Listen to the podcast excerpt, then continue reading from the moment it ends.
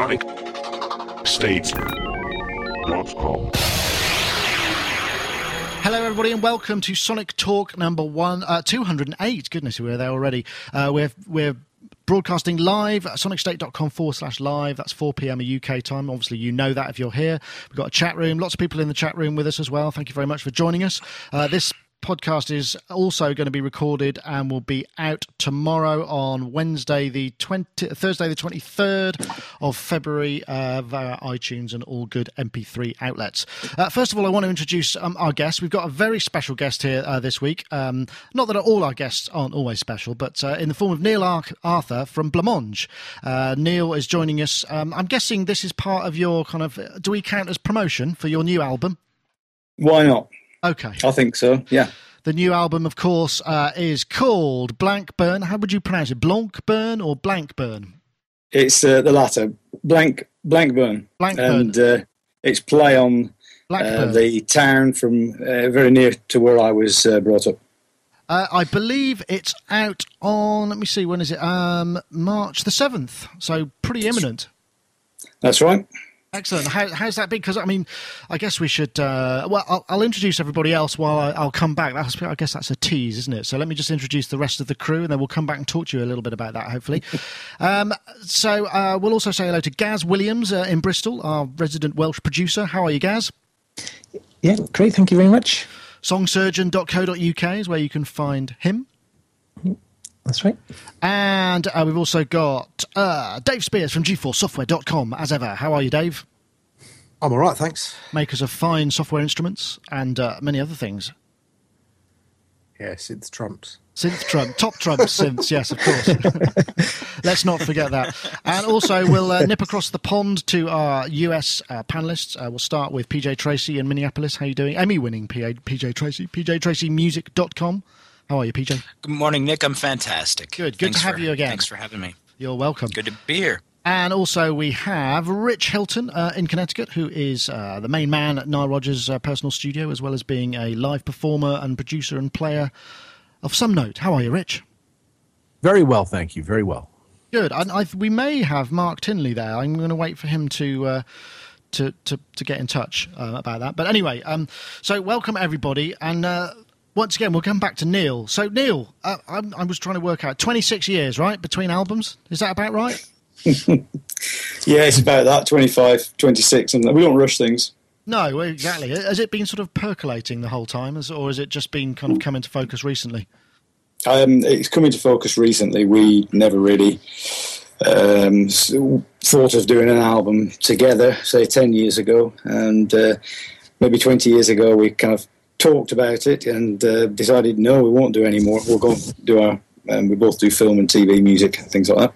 And uh, a few years ago, Stephen and I were in the same room, and uh, I asked Stephen a question. I said, "Do you fancy writing? Uh, you know, getting together? And uh, I've got a few ideas. Do you fancy putting some songs together?"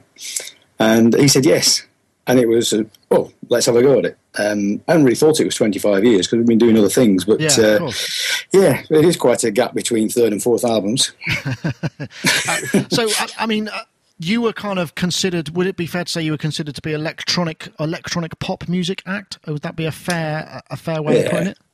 Synthy pop duo. Synthy pop duo in the, in the true sense of the word. So I don't know. Yes, very uh, electronic with a, a, an Indian flavour at times, wasn't there? So yeah, that kind of thing. Yeah, of course, of course. Um, so in terms of music, how did you did you have a kind of philosophical approach to this new album, or did you just kind of sort of just spurt out stuff and see where it took you, or did you did you want to work to a specific way methodology? Um, we did initially. We started putting ideas down in between doing uh, music for you know, documentaries or titles and things like that. And um, there was there was never really a rush. And then last year it started gathering a bit of pace. And um, the difference between the recordings we've done here and what we've done with um, what we did twenty odd years ago uh, was that we presented the record company with a finished album as opposed to taking demos in and then going into a studio and recording it. So obviously technology has uh, changed enough to allow us uh, the uh, possibility of that being realised and taking that into a record company, and they said, "Oh, thank you very much." Has that um, has that sort of liberated you, or do you kind of miss the uh, the filtering of uh, A and R people, or can you do live without them in your life? Well, if I, what do you think? what do you think? Um, I um, we used to have an A and R fader. On Ah, our yes. desk in the old days, so I've still got one of those. Yeah, um, it's been a, a lot. Uh, it, how do you say? It? There was it was it was good fun doing it back then, but I wouldn't have wanted to go back and repeat that at all. I'm quite happy to, uh, you know, work with my little laptop and uh, plug a few old things into it, and um, then take it to. A, we took it to friends' studios to mix it. But essentially, the album was put together on using Logic Uh-huh. um, in on a laptop with lots of bits and pieces added, but uh, it was essentially that. Did you uh, have, have you got much of kind of the old the old guard in terms of equipment, or are you pretty much in the box? Um, got uh, things like the Super Jupiter and um, JX8P. They've come out. There's also a kazoo on it, believe it or not. But uh, you know, um, anything, Anything that- yeah. that seemed to fit. But uh, we've certainly used uh, quite a bit of uh, VST. Right. uh. I'm guessing. I mean, uh, uh, let's let's let's full disclosure. I mean, Dave Spears was the chap who kind of organised. Uh, sort of has obviously been talking to you, so I'm guessing you probably used some G-Force product in there somewhere. We uh, we didn't uh, use them on the album, but we're using them live. Oh, okay, because you're to- you're touring, right? Of course. Yeah, we're going out, and they. Uh, oh, I've just sent an email to uh, to Dave so uh, about this, and uh, we're having a fantastic time with impOSCar. it really is, and it's wonderful to have such control over it, and uh, the um, M-Tron as well, and uh, the Minimonsta. They've been very well well used, and uh, they're they're proving great fun as we get our stuff ready for um, live. And I start sweating. Yeah, well, I can imagine. I'm just taking it back to the record company, but did you go to you go? Did you go to a major? And uh, how does how's that working? Are you are you or you you're presumably just sort of because you've got a fate you know a fait accompli essentially? Did you go, choose to go to a major, or are you just looking for someone to kind of make the thing? No, we went to. Um, I was introduced to uh, Proper Records, and uh, they're you know a well-established independent uh, distribution company, but they also- also have a label. And I was introduced to them by an old manager, and uh, you know they were keen to to work with us, and it seemed it seemed the right thing to do. So uh, you know that's where we've gone. Excellent. Do you, and are you finding that you're more hands-on, obviously now, um, you know, in terms of marketing and all that sort of things, or do they take care of that stuff? Because that's one thing that you know has obviously happened over the years. You know, people, artists have become much more their own uh, salespeople as well, effectively. That's right. Yeah, you can find out all about it at www.blancmange.co.uk. Excellent. Yeah. nice Um, play. I'm having to learn that. Yes. also, I'd rather stick to the music, but uh, Yeah. it's um, it's it has been quite interesting getting involved in all that aspect of things. And I like having a chat, as you can probably tell. So the other thing was, I mean, get, taking this stuff live. Obviously, been working inside the box pretty much for the album. I mean, how h- it a nightmare to make it live, or are you kind of finding it translates easily? Um, how, how's it working? It's uh, coming together quite well, actually. Um, in the you know a long time ago, what we started with was um, cassette machines, and we'd record onto those, and we'd produce a backing track, which would have uh, the synth or bass part on it and some drums. Essentially, we're repeating that with today's technology, and uh, we'll be playing, uh, you know, kind of uh, everything else. But in fact, some of the bass parts are, are played, but the the drums, apart from Dinesh's live percussion, Yeah. uh, will be running, uh, providing it doesn't stop. and if it stops, I'll do what I used to do. I'll do a version of Old Shep for everybody until we get it going again. Excellent. And, and so, how, how many people are in the uh, the touring troupe? Uh, there's uh, four of us and sound man and uh, you know there's we have our lighting not lighting show um, our visuals as well and things like that so we'll see how we're going to see how it goes i'm just hoping i can remember the lyrics every time i've gone through it at the moment i've had to ad lib at least one line in every song uh, so i don't think that's too bad at the moment That's pretty good. Is that uh, are you doing kind of old and new, or are you concentrating mostly on the new stuff? I mean, how are you going to mix it up? we're doing a bit of, we're doing a bit of both, and I think um, it wouldn't really be fair on the. I was having a joke about this. uh, it, it wouldn't really be fair on the people who are coming along to just i- impose totally our new album on them, which I, I'm very, you know, pleased we've done, and uh, I, I think people will be coming along to it and expect uh, to listen to uh, uh, to kind of see us perform some of the old uh, songs, you know, like "Living on the Ceiling," "Blind Vision," "Feel Me," and that kind of thing.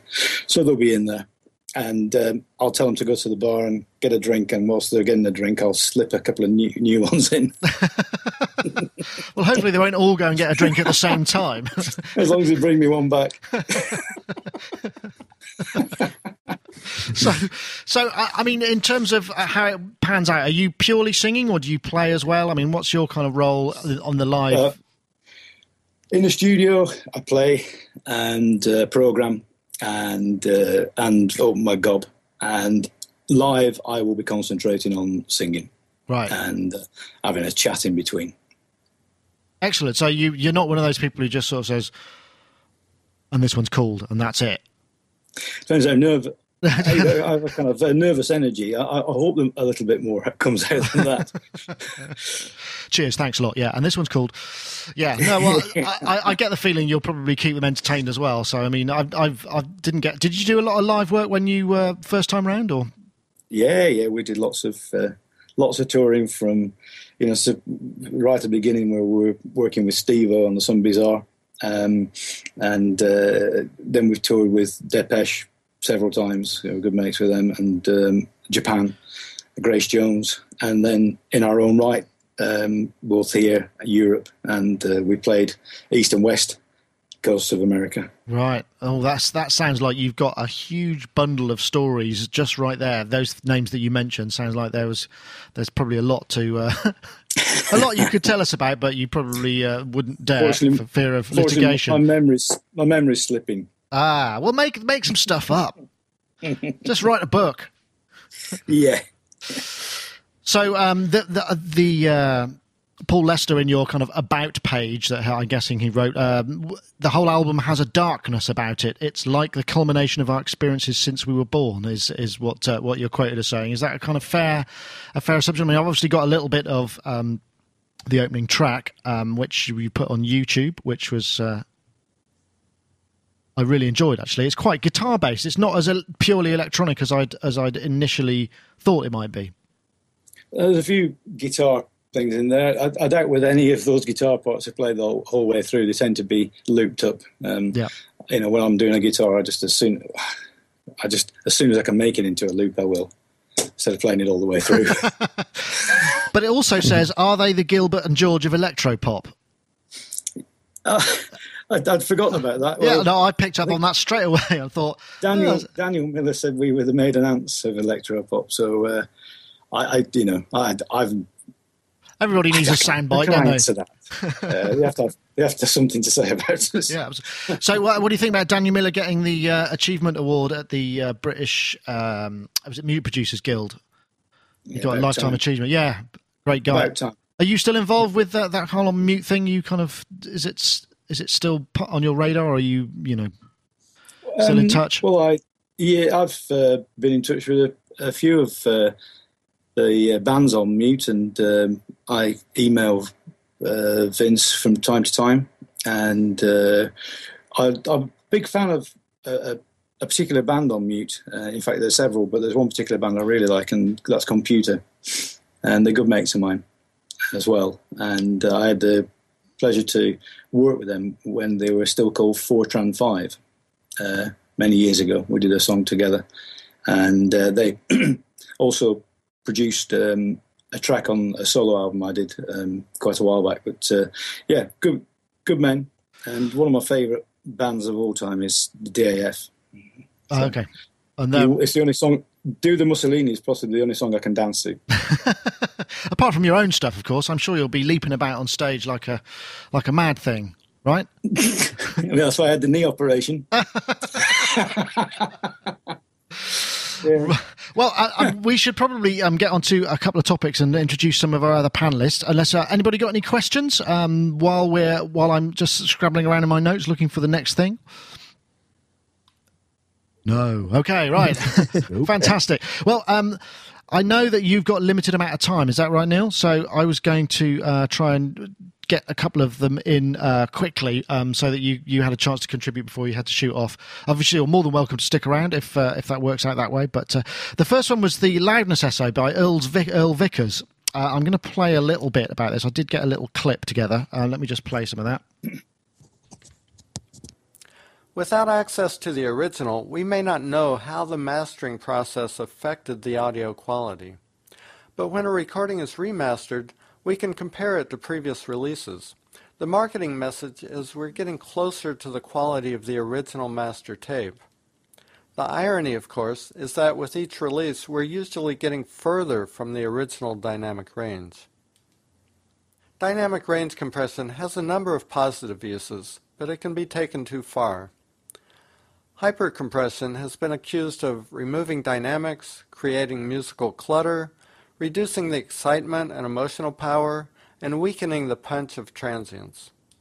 Uh, not the most compelling speaking voice, I must admit, but a very interesting subject matter and one that uh, I think will probably uh, ring true with a lot of people, purely because you know we've always been, you know, I, I think we're kind of driven to make our recordings as loud as possible, and uh, you know the, the use of uh, compression, and uh, it kind of it's something that seems to have got more and more. I mean, it culminated with the uh, oh, I've forgotten the name of the band now. That's terrible, isn't it? The uh, what's that hev- that heavy metal band?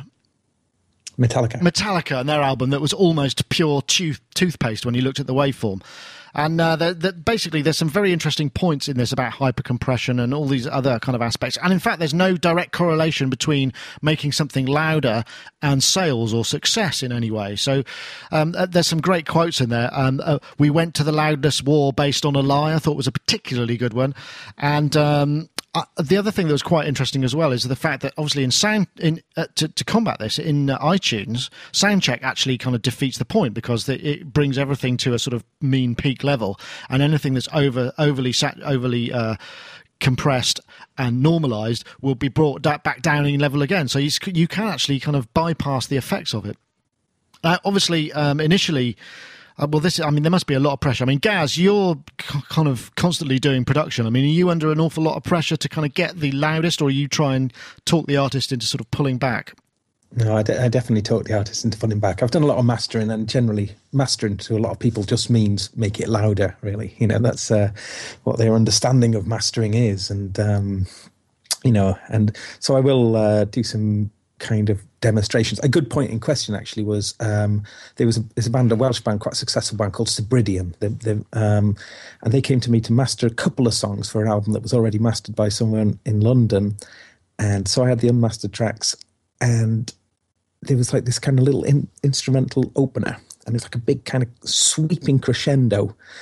On the mastered one, there was no sweeping crescendo at all. It was just like just, this kind of like. Bleh and then listen to the unmastered one, and you get this fantastic sort of musical sweep. So I so I demonstrated to the band, you know, just kind of uh, illustrated sort of a little bit about the kind of uh, you know.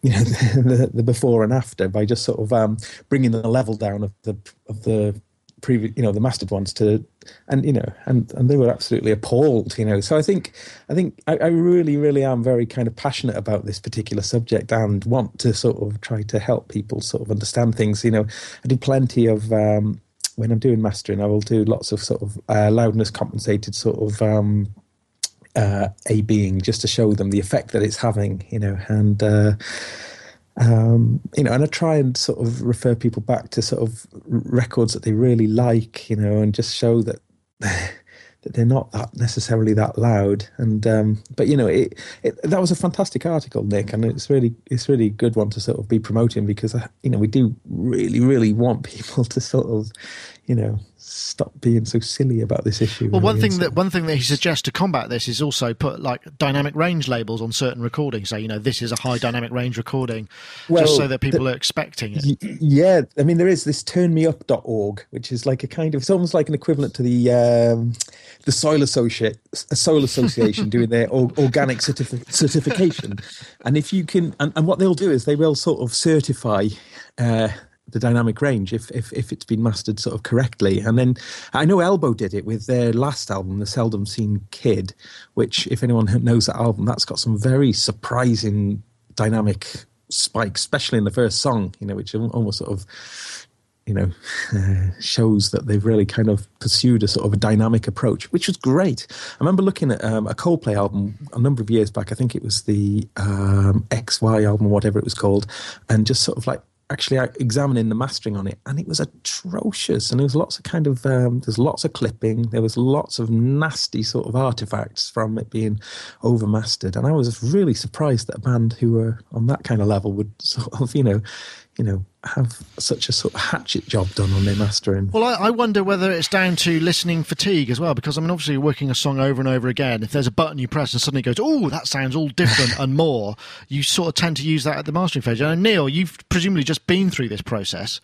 Um, did are you kind of were you uh, very much hands on with the mastering thing, or did you just sort of send it off and leave it to the person who you know who, who thinks they know what it needs? I was very much there, and so was Stephen. We both we both went in, and uh, uh, we were. Well, I don't think I left the room actually. you know, um, I completely trust uh, Tim, who was who was doing it, but I was very very interested in it and um, keen that uh, it, it, it wasn't um, well, it wasn't going to be squashed anyway. But um, yeah, I was there. Uh, did, was there a was there any difference between? Um, did you attend any of the mastering from your previous kind of recordings uh, and and this one? Were there any kind of notable differences? It's the same personnel, believe it or not. Oh, brilliant! Consistency. The person who did our first album did this album. Oh, fantastic! Mm. Excellent. I know, Rich uh, Hilton, you're uh, you're you're very much a believer in kind of allowing the dynamics to kind of come through. I mean, do you d- did you get a chance to watch this entire in its entirety? I did, and reveled in Earl's fine delivery all the way through. um, but that aside, the problem uh, he makes a, he makes actually a really nice case and is very comprehensive, I think, in his approach. And I have a feeling his paper is really well researched and very well presented. Um, the problem comes when you have to sell the work to the middleman before you get to the mastering guy. Right. Because along the way, you have to prove, most people, Eh, which actually sort of accepts me in most cases, but most people have to prove each step along the way to whoever is actually putting up the money that this stuff is competitive and is going to work. And those people to whom you're proving this are typically not engineers, not musicians, and subscribe to the same belief that most other people subscribe to, which is if it's louder, it's better. Right.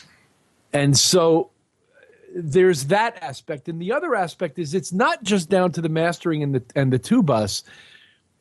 I find myself using more compression than I used to 30 years ago anyway, um, to get records that sound like what records sound like today, which is kind of what I do get as advice. Is it's got to sound um, consistent with what people are hearing on records today. Now, that to me does not mean squashing the life out of the thing on the two bus, but as I'm working, I'm dealing with the individual elements a little more aggressively with dynamic range compression than I would have 30 years ago. But still, at the end of the day, my two bus meter is pumping away. There's no flatlining, and I by the time I can see gain reduction on the mastering limiter that I've got on that fader, I can usually hear too much of it.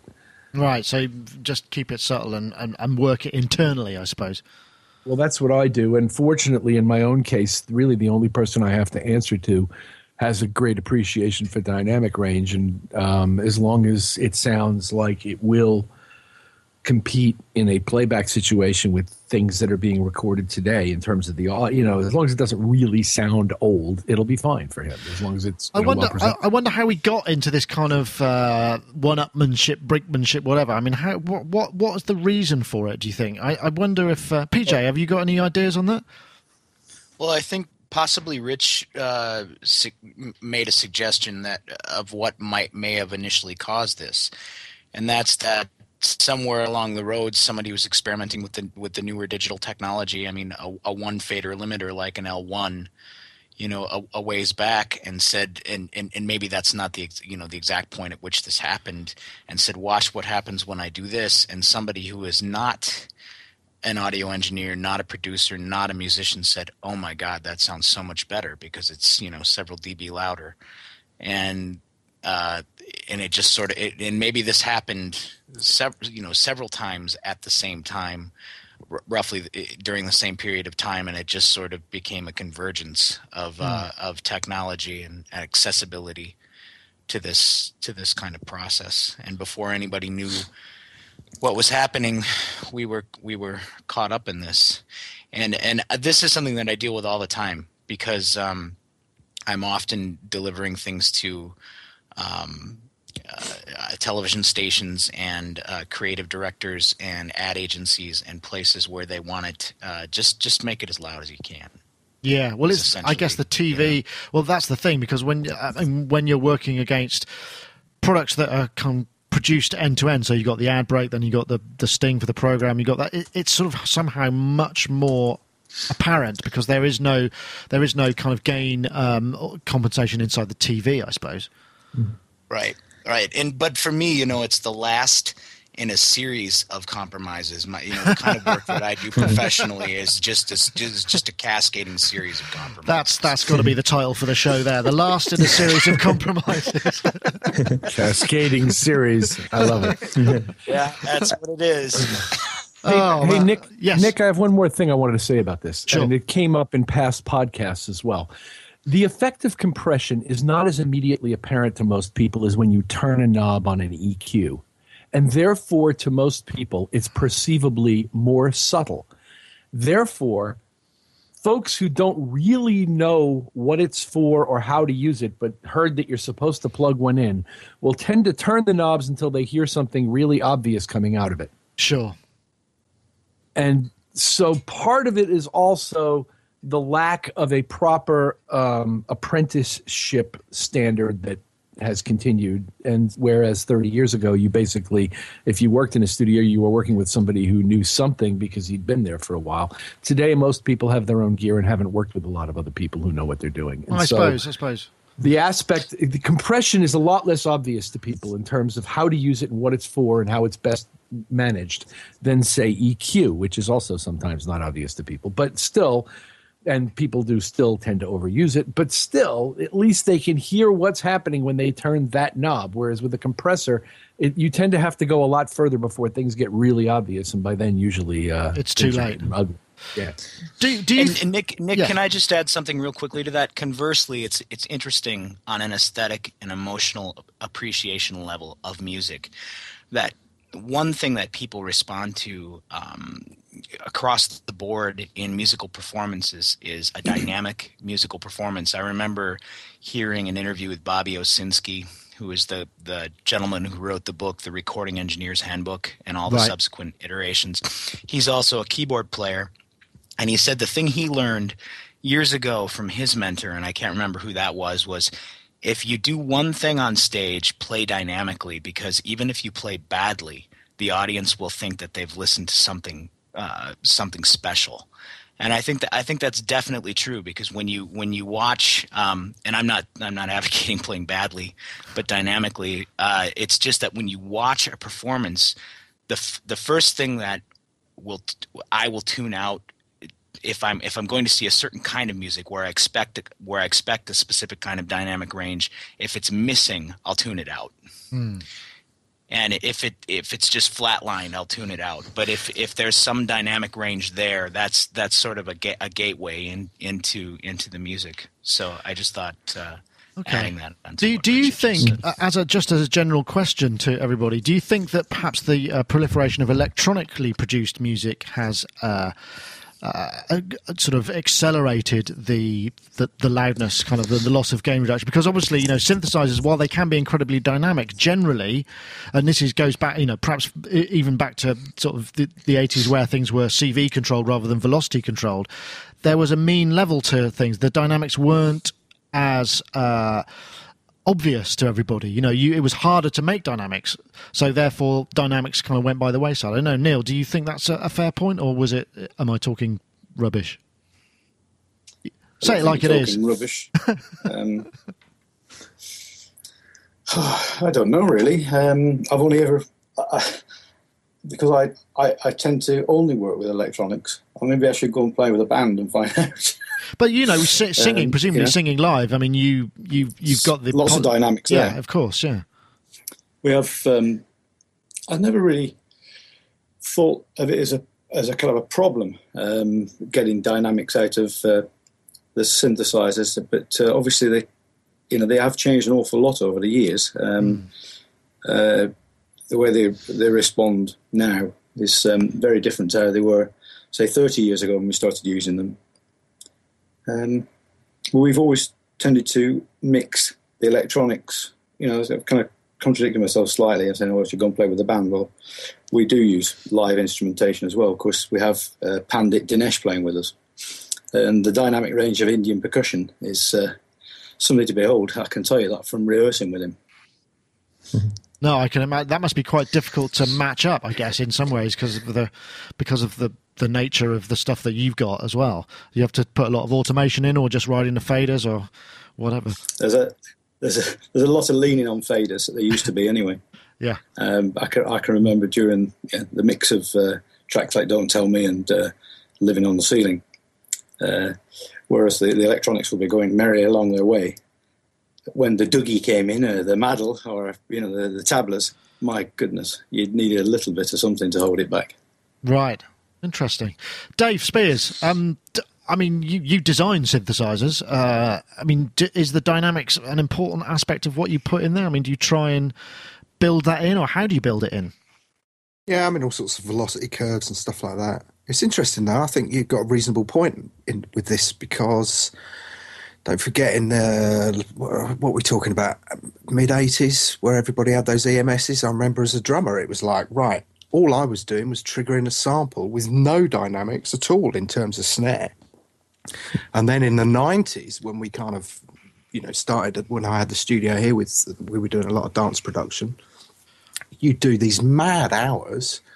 So your ears are completely fatigued. And then the sonic secret weapon at the end of it, bearing in mind, this was nothing to do with me. I, there was a separate producer stroke engineer and I was just a programmer. But, you know, his magic tool was that bloody BBE compressor. Right. So at the end of a really long session, when your ears are totally fatigued, you just turn that on, whack it all up, and all of a sudden there's loads of sibilants again. and that would be the master. You know, it's like, ah! That's what I blame. Yeah. aural, aural, exciter, aural exciters are the work of, yeah, the, for, for the, for the terminally for, for studio fatigue. Yeah. Interesting. Uh, Nick, there is a story. Um, yeah, uh, about the origin of the loudness um, thing coming back to um, Owen Morris, who produced um, Oasis's "What's the Story, Morning Glory," uh, and he said to the mastering engineer, he he's looking at the like the um, the VU meter, and he said he wanted them he wanted them lit up all the, in the red on every track, and he didn't want to see that sort of meter move. It's just, just going up to the red and staying up to the red. So that was, I think, what was that about 1995, and I think that really sort of um, set a precedent then, really, um, you know, for taking out all the, you know, the dynamic range. Just uh, and I tell you, that is an awful sounding record if you listen to it now, but this was awful then as well. I suppose it's the vehicle for the tunes, though. It's just the top line in a lot of the cases with those. I mean, you know, some cracking songs in there, but perhaps you know, technically yeah. I mean, sort of, but still, how many did it sell? You know, so I suppose. Yeah, you, yeah, yeah. I was just going to say, if you go a few years back further here in the United States, you started to hear what which Rich was talking about earlier about um, internal um, use of uh, of dynamic range compression. Um, albums like I'm thinking of the uh, Smashing Pumpkins Siamese Dream, which I think came out in 92 or 91. A lot of the stuff coming out of Seattle at that time, they were using compression as almost an effect. So you would have this sort of breakdown into an, a quiet acoustic section of a song with a lead vocal where no- normally the dynamic would drop off, but it would be right up in your face and uh, you know sort of flatline across the top you know the, the top of the dynamic range and that sort of persisted here in the early 1990s as, a, as an affect you know a, a, production affect and i think that that had a lot to do with um, you know sort of pioneering the sound of of a modern recording mm. at least here in the united states yeah, well, it's in. I mean, the other thing that uh, Earl Vickers goes on to say is, you know, about hearing damage because a lot of us are using earbuds and the, it's the sustained, um, you know, the the kind of sustain, the overall amplitude level that kind of gets gets damages your ears. And there's some awful statistics in there about kind of seventy percent increases in ear damage, all this kind of stuff, which is just sort of terrifying. That's well worth looking at. But um, yes, I, I, will put the link in the show notes, and you should definitely check that out. Um, it's time for a message from our sponsors. Before I do, I want to ask Neil: um, Are you able to stick around? And if so, um, would you have a preference for any of the topics that we've got coming up? Um, if you do. I have no preference, and I'm happy to stick around. It's really interesting. I'm not sure how much I can contribute, but I'm certainly learning a lot. So well, we uh, it's uh, it's great. It's great uh, listening to everybody um, chat. I'm being uh, yeah, I'm being educated as well at the same time. So it's great, really interesting. Edu- I think we I think it's called edutainment. I think that's where.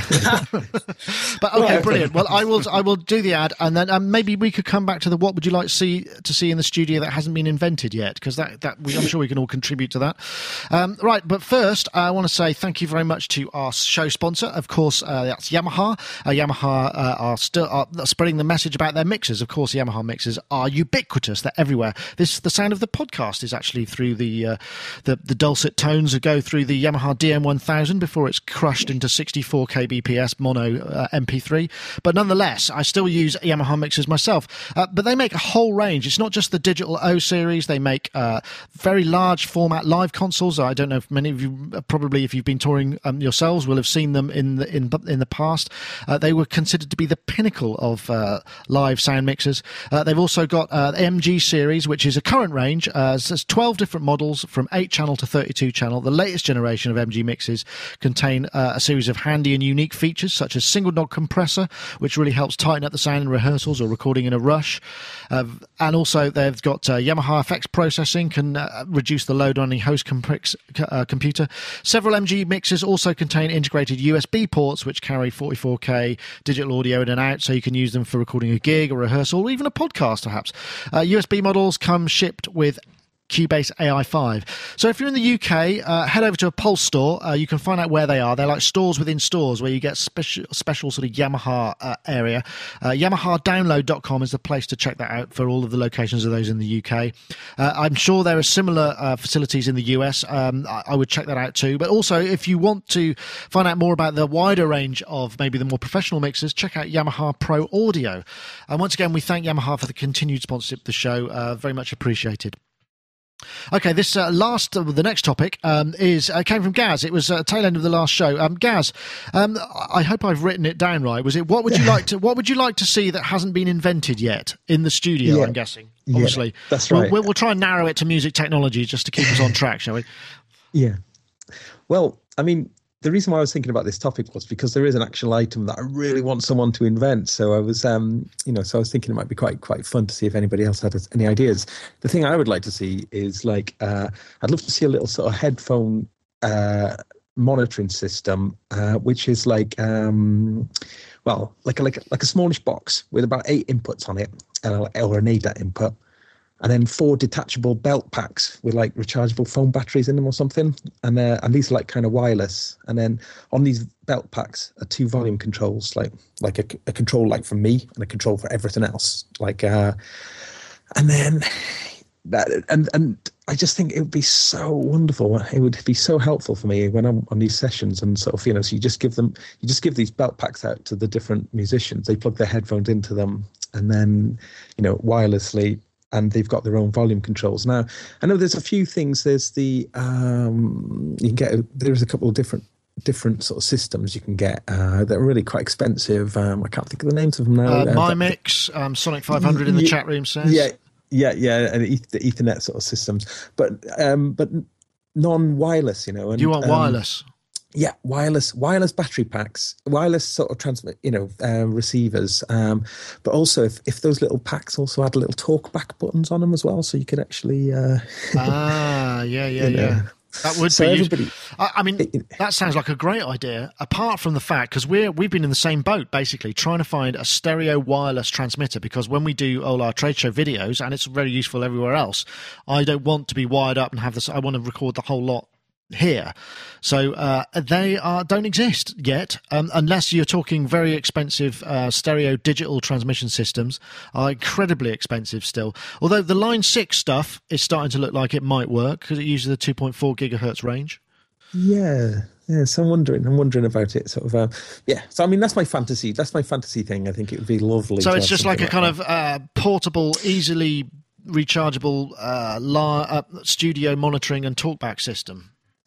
Yeah, and that each person has got their own controls and sort of, uh, you know, and they're not bound by leads, so they can kind of move around. They can come into the, you know, they can just walk around with the headphones on. They just sort of, uh, uh, yeah. Have you thought about just using a kind of uh, a, a stereo in-ear monitoring system with a little submixer? it always starts to get a bit all confusing and you know when you kind of rig in a recording session i mean i was just thinking it'd be so so nice if Right. it if it automatically just detected you know you just plugged eight returns coming from your sort of audio uh, interface into it and it automatically just sort of sort of worked out what everybody wants to hear Yeah, that would be great. yeah no I, I do find the most tedious part of production really is setting up everyone's headphone mixes really you know You need an assistant, maybe. Hmm. I don't know. Okay, well that's a that's a that's a good shout. Uh, Dave Spiers, you're an inventy kind of guy. What have, what what do you need made?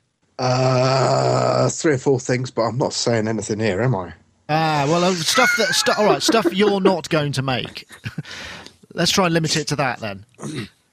Actually, Chris had a good idea: a controller with retractable pots, and that you could save the scenes on, and then each scene represents a different instrument, so that it, l- it mirrors the layout of the synth. Oh, and it just kind of wow that's an interesting idea. He just told me that about two minutes ago. Right now he's going to be cursing you. Yeah. Yes. You know that thing about ND? He was just sending over the NDA as as you blurted it out.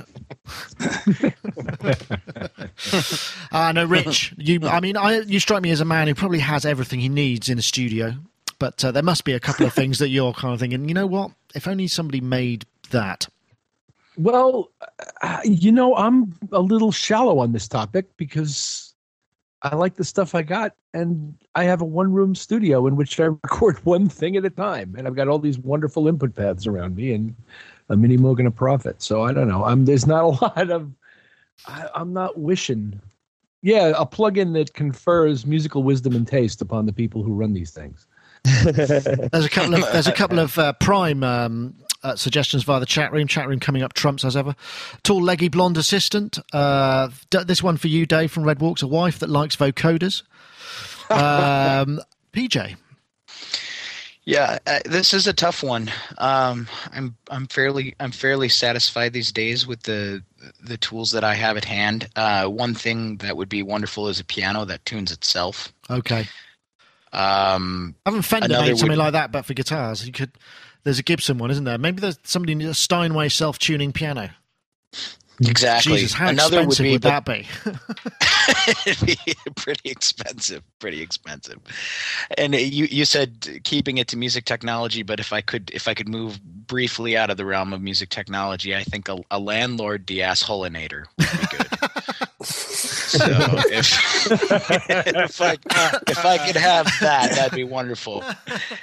Uh, there's Keeps- another. he That's a, keeps he keeps driving all my good neighbors away. So landlord deassholinator. That's that's almost. If it wasn't so, uh, if it wasn't so risky, I'd, I'd almost say that that was the title of the show. But but um, Neil, Neil, what about yourself? Have you got? Uh, I mean, going through this thing. I mean, obviously, you know this. I'm guessing making this record, you know, in laptop world and and then sort of mixing may have thrown up a couple of ideas of a couple of missing missing parts of your uh, setup that nobody makes.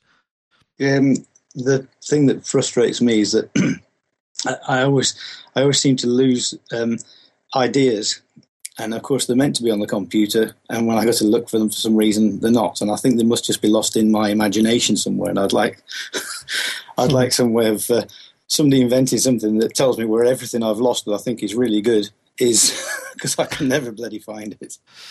So it's you not need really you need a decent going to be you- possible. but well you need a decent at, uh, uh, annotation system it's like a Oh, I need I, I need something. I've been looking for something just before we started chatting, and I cannot remember where the heck it is. It's in this studio somewhere, and it's not so. It's a, it's only a little room, And uh, as we were talking, I've had two emails about it and a text. Where is it? I won't say what it is. I need to get to somebody, but my goodness, I can't find it. I need I need organising.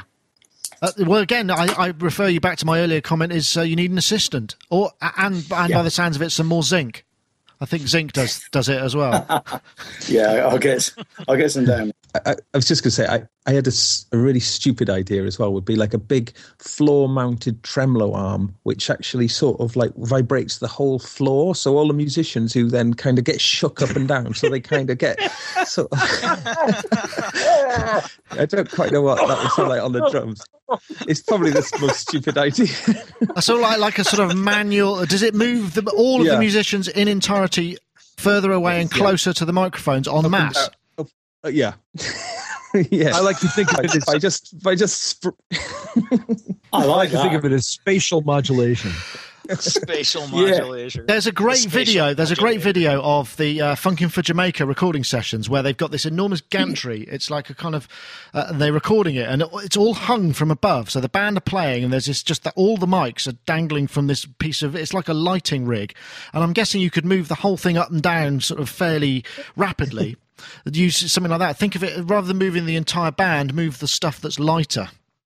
I think that's probably much. I mean, my idea was just stupid, really. I was just imagining everyone just falling round. us. so, oh no, someone's on the tremolo arm again. You know. That's an excellent take. Keep them on their toes. Actually, it'd be a bit like um, if you're in the studio a lot, it would be quite good to be like having one of those balls to sit on when you're stuck in front of the computer a lot of time because it probably keeps your muscles nice and trim and you know does does your lower back an awful lot of good. Just trying to maintain your momentum while the floor is moving around at will. I like the idea of that. yeah. I'm trying to think what I would like. Um, uh, I, I think it comes down to the controller thing again. I mean, I don't know how you feel about this, Neil, because if you've been using a lot of soft synths, I mean, do you use controllers or are you a mousy kind of guy? I mean, how does it work for that? I, I want Both. something that just works, you know, every time. Yeah, I'm I'm using I'm using both um, mouse mousy um, and even not a mouse. You know the little track thing you have on a. I've got a MacBook Pro, so I'm, I'm using that, and it's driving my fingers crazy. So I have to do lots of exercise on it. I've also got um, a controller, and uh, I- you know I, I think I'll get around to reassigning those sometimes. And you know, uh, do you do you ever reassign them? No, you just have one one thing, and it always works. You just go, ah, you know what? I'll just use the mod wheel again. Yeah. yeah, that- that's it. Cut off in resonance. You know, yeah, I tell you what, I've got here actually. Just a quick aside, uh, just to bring it back to music tech again. I've got the uh, M Audio Venom. I just want to play a note, see if it actually. Can you hear this? Yeah. Yeah, that right. I'm looking for. Now, this sound is. Um, let me see if I can get.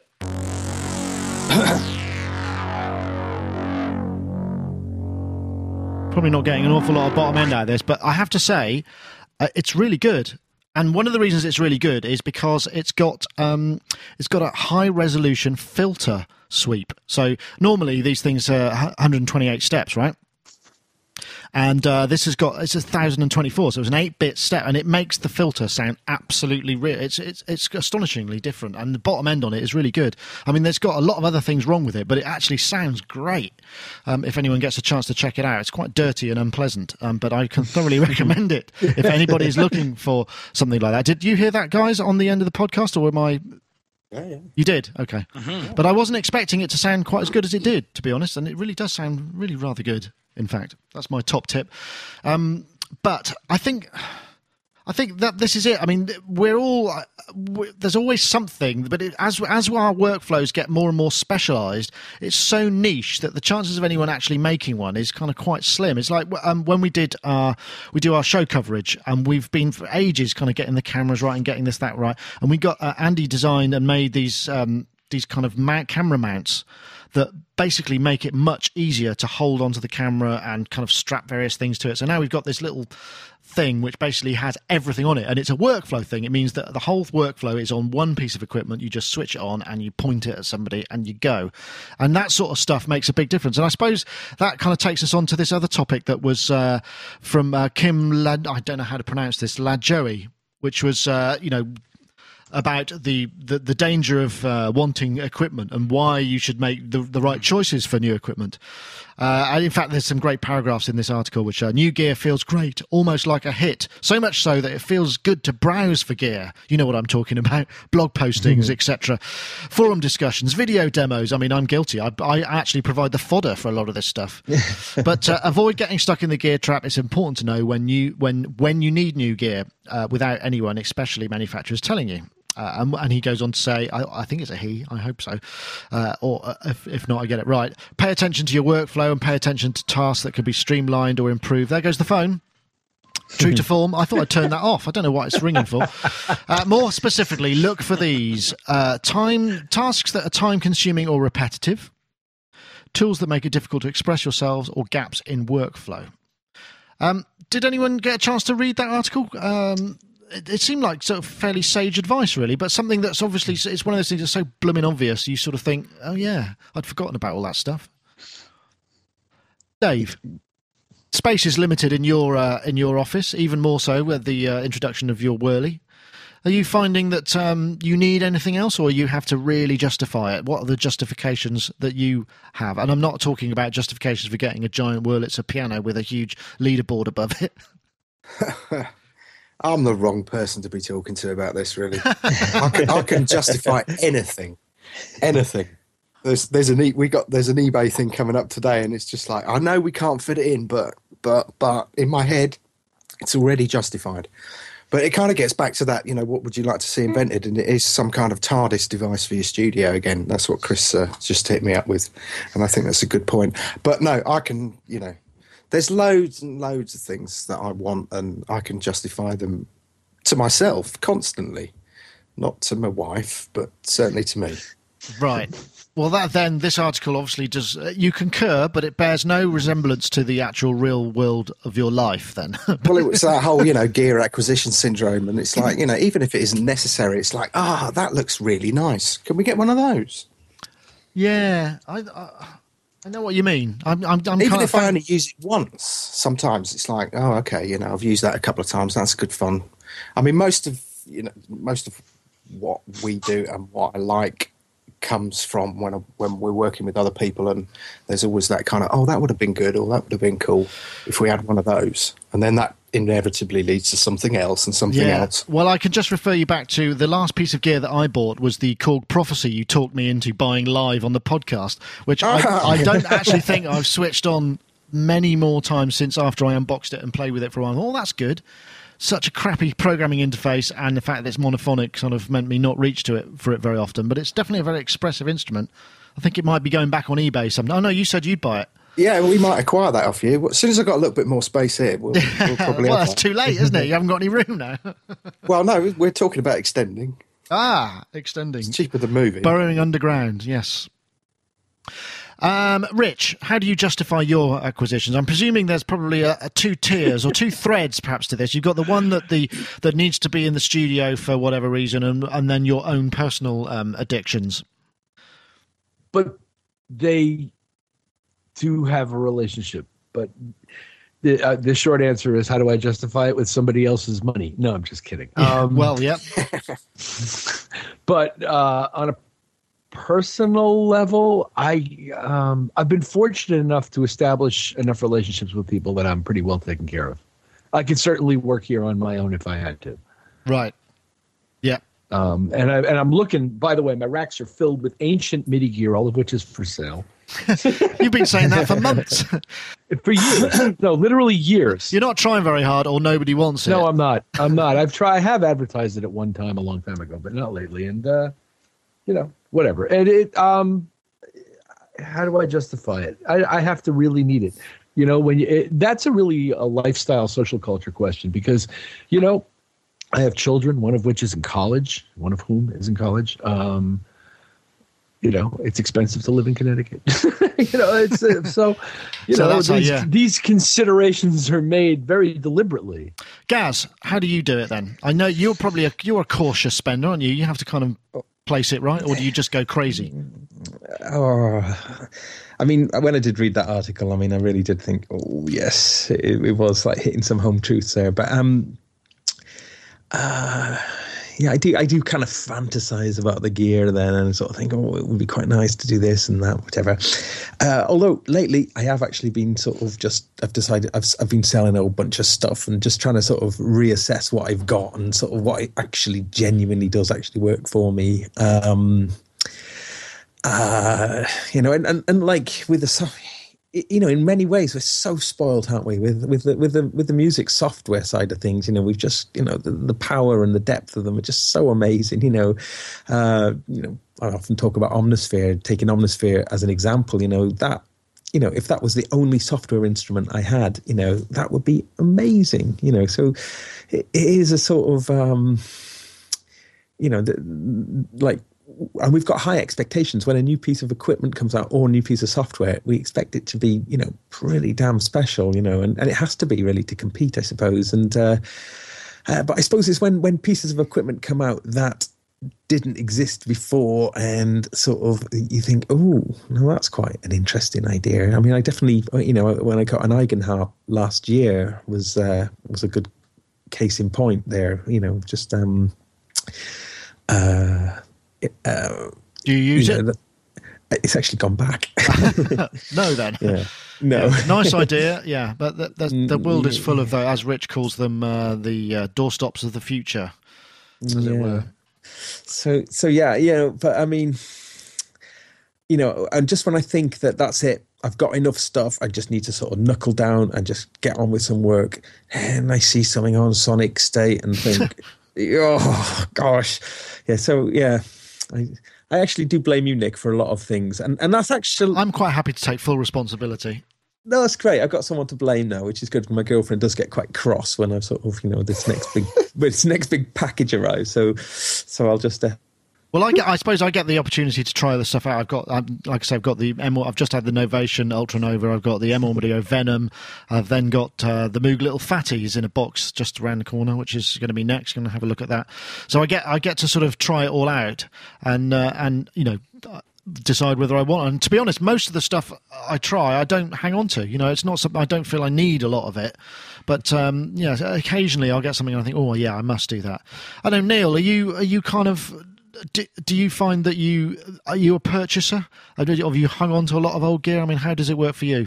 Um, I've got some old gear, and I do buy things from time to time, and I get I do get a bit excited about it and slightly distracted when they, it arrives and start fiddling around when I should be uh, maybe getting on with the blasted writing or whatever. But uh, I've some what I've done recently is I've I've started opening a few boxes that haven't been opened for a while and right. rediscovering things. So that's a bit like um, it, it's a kind of false Christmas, but it's a little bit like giving myself a present. I go, oh, I haven't seen that for a long time. For example, I'm looking at now the um, Super Jupiter programmer, the MPG 80, and underneath it, the Super Jupiter in, in the box. And I haven't used that for a while. Started using it again on the album actually, but I've had a really. It's like being meeting an old friend so kind of having a having a play around with that, and um, so it's a, it's a little bit of both, uh, and I'm I, you know I'm I, am uh, enjoying you know kind of uh, working with some uh, new soft synths as well. Um, I mentioned about GForce, so uh, I'm having a fantastic time with that. But I do like opening an old box up from time to time and it's going, oh yeah, have a, have a play around with the old stuff a lot of people have, especially sort of musicians who've who've been in the business for a certain amount of time. They have storage, don't they? So you have your kind of working room, and then you have a massive garage somewhere stacked full to the brim with stuff you don't use at the moment, with the sort of uh, assumption that it will either get use, used again at some point in the future. PJ, is that how it works for you? no, I do not have a massive garage anywhere with instrument stuff to the gills. Um, I do have a, a, few pieces of gear that I've owned for a very, very long time. I have a Roland Juno 106, which oh. I prize, mm-hmm. and um, I've had that keyboard since 1985. Oh, I got one of those. Mine's broken though.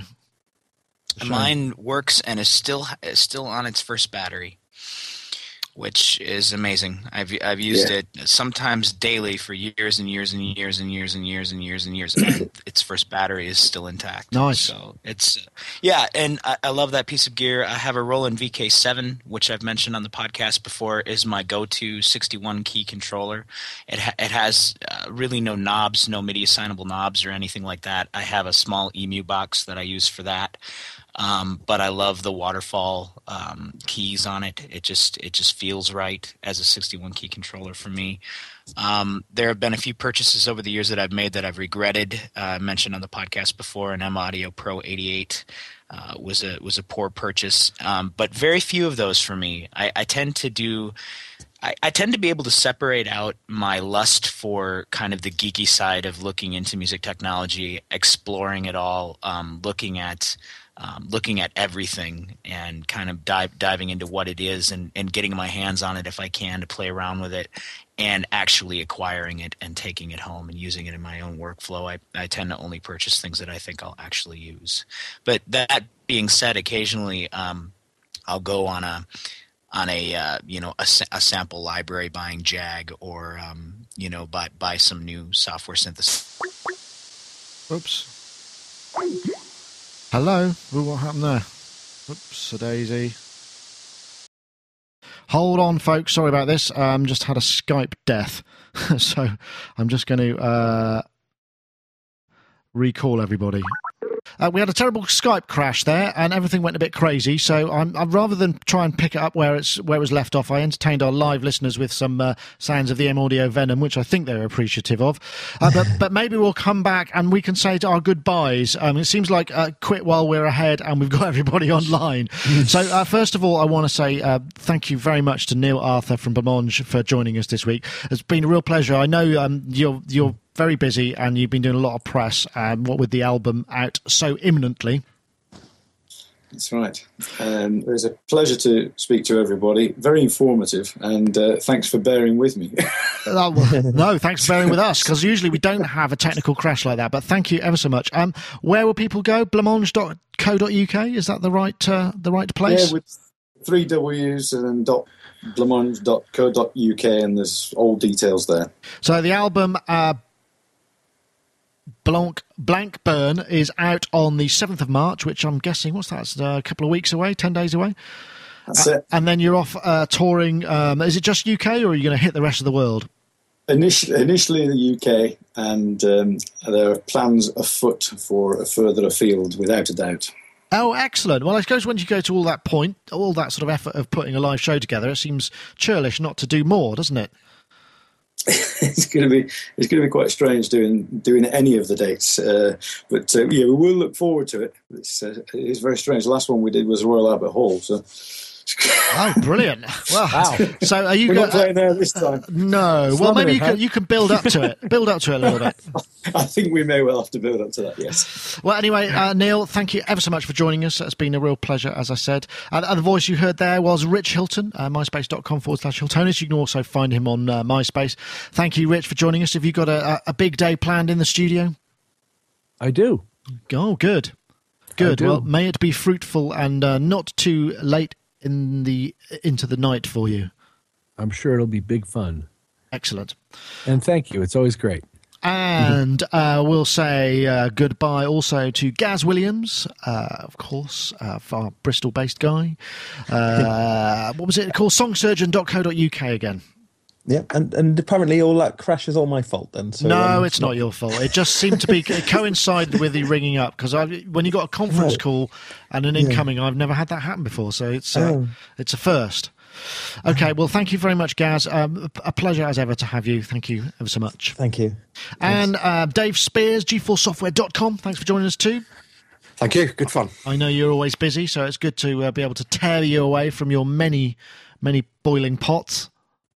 Well, yeah, simmering. Simmering, and uh, th- and again, thanks for introducing us to Neil. It's been a pleasure to have him on board as well. That's, That's very great kind of fun. you. Thanks, Thank you. And uh, also, PJ Tracy, pjtracymusic.com. Thank you for joining us too. Have I got PJ? Did I not ring him up? I didn't call him back up. Oh dear, that's a bit how, how terribly embarrassing. Right, where is he? Oh, he's gone. One Uh, of us could pretend to be him.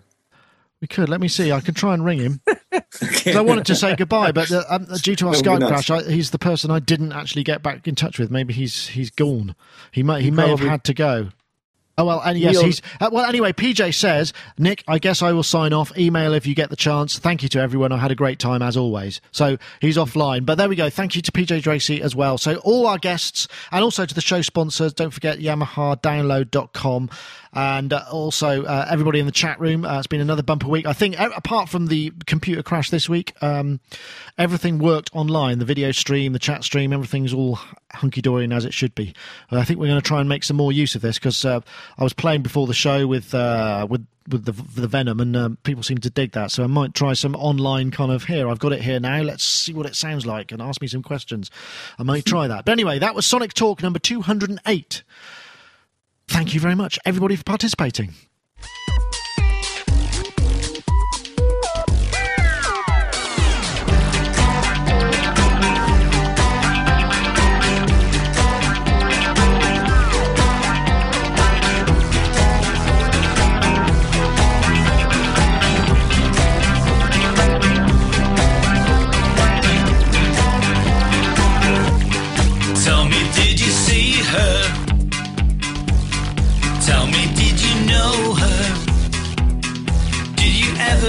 Learn the concept of a game?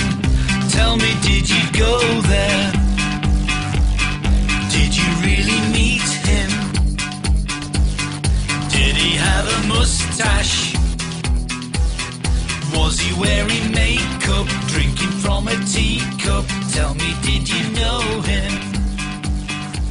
Drive me to your home, take me to your home.